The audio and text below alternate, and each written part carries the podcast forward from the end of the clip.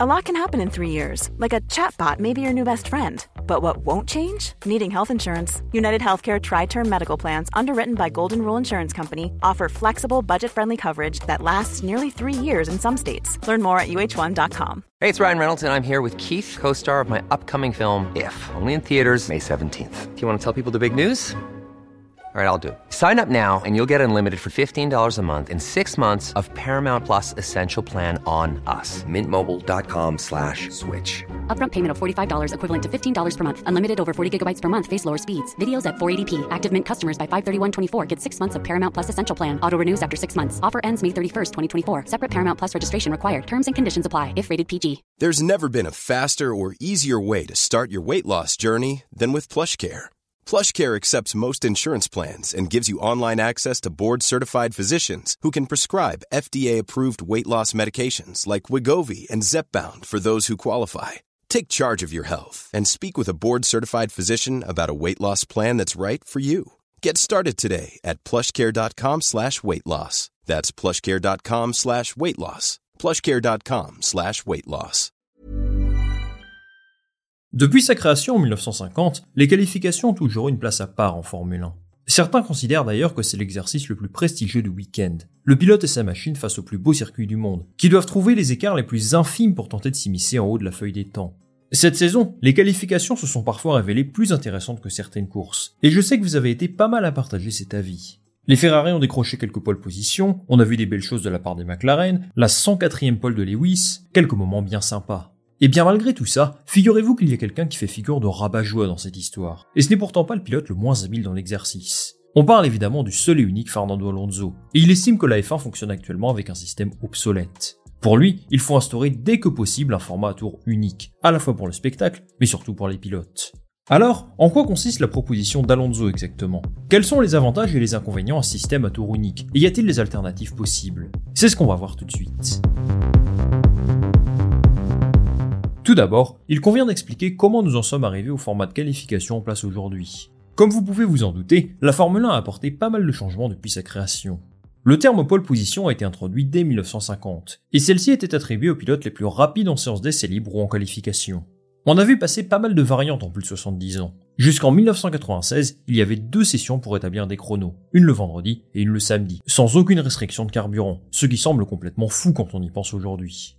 Avant 96, il y a eu pas mal de tests qui ont connu plus ou moins de succès. Des pneus spéciaux juste pour la qualif, des moteurs différents, ou encore des séances de pré-qualification, où les pilotes les plus médiocres n'étaient même pas invités à rejoindre la qualification principale.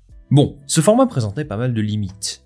En organisant une séance le vendredi et une autre le samedi, eh bien les conditions de piste peuvent changer. Puis imaginez s'il pleure des deux jours, impossible d'améliorer le chrono sur piste sèche, donc on se retrouvait des fois avec des journées sans grand intérêt. Le format de qualification moderne apparaît donc à partir de la saison 96. Un seul jour dédié à ça, une session qui dure une heure, histoire d'apporter un peu de piment à la journée et de générer plus de revenus. Évidemment, on ne perd pas le nord. Depuis 96, on a vu un paquet de choses. Des qualifs le vendredi, un switch le samedi à partir de 2002, un format absolument désastreux lors de la saison 2005, avec deux séances de qualification le samedi avec peu d'essence et une autre le dimanche, alors que les voitures avaient fait le plein. Bref, on a vu un petit peu tout et n'importe quoi. Si je vous parle de cette période des années 2000, c'est parce qu'il y a une saison dans le lot qui m'intéresse particulièrement. Je vous parle de la saison 2003. Et si vous avez plus de 20 ans, vous vous en souvenez sûrement. Schumacher roulait sur la Formule 1, Raikkonen lui offrait une superbe bataille pour le titre, et un certain Fernando Alonso allait chercher sa première victoire en Formule 1 en Hongrie. Visiblement, il garde de bons souvenirs de cette saison, puisque c'est en 2003 qu'a été testé pour la première fois le format de qualification à tour unique. À cette époque, les qualifications se déroulaient sur deux jours, et je vais vous expliquer comment ça fonctionnait.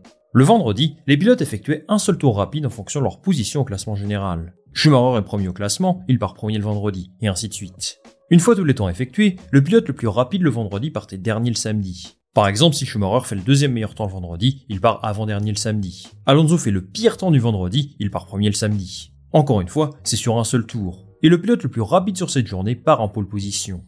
Alors ce format était vraiment sympa en termes de spectacle, mais il a beaucoup de limites. Les conditions de la piste peuvent évoluer entre le premier et le dernier pilote, de façon favorable comme défavorable. En théorie, un pilote qui part dernier a une piste plus propre par exemple. Ou alors il peut se mettre à pleuvoir d'un seul coup, et ça ruine les chances d'une partie de la grille. Les écuries ont protesté, et c'est pour cette raison que la F1 a décidé de mettre fin à ce système. Le format Q1, Q2, Q3 est apparu à partir de 2006, et malgré quelques changements à droite à gauche, c'est cette façon de faire qui demeure en F1 jusqu'à aujourd'hui. Alors avant de parler de la proposition de Fernando Alonso, il faut comprendre ce qu'il reproche à ce qui se fait en Formule 1 actuellement. Pour ça, je vous propose de revenir une dizaine de jours en arrière, lors du Grand Prix de Singapour. Motorsport.com nous apprend que la veille des qualifications, les pilotes ont voté à l'unanimité la suppression du temps maximum à respecter lors des tours de rentrée et de sortie. En fait, en général, les commissaires demandent aux monoplaces de rouler à une certaine vitesse lorsqu'ils ne sont pas en tour lancé, pour ne pas gêner les autres pilotes dans leur tentative. À Singapour, ils sont plusieurs à avoir jugé que cette mesure allait avoir des effets négatifs plus qu'autre chose. Ils estimaient que ça allait les empêcher de préparer leur tour lancé de manière optimale, et qu'il y avait suffisamment d'espace pour que chacun puisse réaliser ses tentatives sans être dérangé. Sauf qu'en qualif, il y a eu quelques situations qui ont fait parler. Max Verstappen notamment a bloqué Logan Sargent en Q1, et il n'a pas reçu de pénalité. Il a bloqué d'autres pilotes plus tard dans la séance, et ce qu'on peut dire, c'est que la FIA s'est trompée, et ils l'ont reconnu. Tout ça, ça renforce l'idée qu'il faudrait avoir les mêmes commissaires à chaque Grand Prix. Mais bon, c'est un autre sujet. Tous ces problèmes en qualification, combinés aux requêtes constantes des pilotes, ont amené Fernando Alonso à penser que ce format est tout simplement obsolète. Regardez ce qu'il a déclaré à l'issue de la journée de samedi à Singapour. Quoi que la FIA fasse, nous trouverons toujours un moyen de contourner leurs règles. Leur travail est très compliqué, surtout en ce qui concerne la gestion du trafic sur les circuits urbains. Ce format de qualification est obsolète. C'est le même depuis 25 ans, sauf que les voitures ont changé. Pour moi, la seule solution pour aller de l'avant, c'est de rétablir les qualifications sur un tour. Alors concrètement, je ne pense pas qu'il veuille revenir au format de 2003 dont je vous ai parlé un petit peu plus tôt. Cela fait très longtemps qu'il milite pour le retour d'une qualification sur un tour. J'ai retrouvé une interview qui date de 2016, où il explique un petit peu plus en détail ce qu'il souhaite faire. Son point de comparaison, ce n'est pas 2003, mais 2005, l'année de son premier titre. Cette saison-là, il y a d'abord eu un format de qualif totalement impopulaire, abandonné au bout de 6 grands prix. Et pour les 13 manches restantes, la FIA a décidé de mettre en place ce qu'on appelle la Super Pole. Chaque pilote devait effectuer un seul tour le samedi après-midi avec le niveau de carburant de la course de dimanche, et l'ordre était déterminé par la position à l'arrivée de la course précédente. C'était mieux qu'en 2003, c'est clair, mais ça présente un petit peu les mêmes limites finalement. La piste s'améliore, il peut pleuvoir le temps qu'un autre pilote se présente. Tout ça pour dire que je ne suis pas franchement d'accord avec Alonso sur ce coup. Autant on peut émettre pas mal de critiques sur le format actuel, dire qu'il ne fonctionne pas, pourquoi pas, mais ce serait quand même oser de remplacer un format entre guillemets obsolète par un format encore plus obsolète, qui date d'il y a plus longtemps. Pourtant, je trouve l'idée plutôt sympa. Le pilote est sous pression, il ne se préoccupe que de lui, pas besoin de penser aux autres. C'est vraiment le pilote et la machine face à la piste. Mais malheureusement, aussi génial que ça puisse paraître, il y a d'autres limites en plus de celles évoquées tout à l'heure. Alonso l'a dit lui-même, les voitures ont évolué depuis 15 ans, les circuits aussi, et la dégradation de la piste a un impact encore plus fort qu'à l'époque. Donc il y aurait une sorte d'injustice si l'on venait à mettre ce système en place à nouveau. Moi j'ai plutôt tendance à penser que le format actuel en Formule 1 est le bon, et que le problème est ailleurs. Aujourd'hui, on se rend compte que les plus grosses tensions se passent en Q1 finalement, lorsque tous les pilotes sont encore en course pour tenter de rentrer en Q2. Depuis quelques années, on assiste souvent à un spectacle un petit peu ridicule de monoplaces qui s'élancent en piste tout en même temps. Et forcément, il y a toujours des perdants dans l'histoire. Des pilotes qui n'arrivent pas à temps sur la ligne d'arrivée, d'autres qui sont bloqués. C'est problématique, il y a effectivement un souci quelque part. J'ai tendance à penser qu'il y a surtout des problèmes dans le règlement sportif de la FIA. Chaque pilote pense un petit peu à sa poire en qualification. Ils essaient tous de trouver le meilleur moment pour être le plus performant possible, quitte à empêcher quelqu'un de réaliser son tour de la meilleure des façons. Lorsque ça arrive, ce n'est pas la faute du pilote, mais plutôt de son écurie qui l'envoie à un moment peu opportun. En général, ce genre d'attitude résulte en une pénalité pour le pilote, mais ce n'est pas toujours le cas. Vous avez vu ce qu'il s'est passé à Singapour avec Verstappen, il aurait clairement dû être pénalisé, mais il n'a rien eu.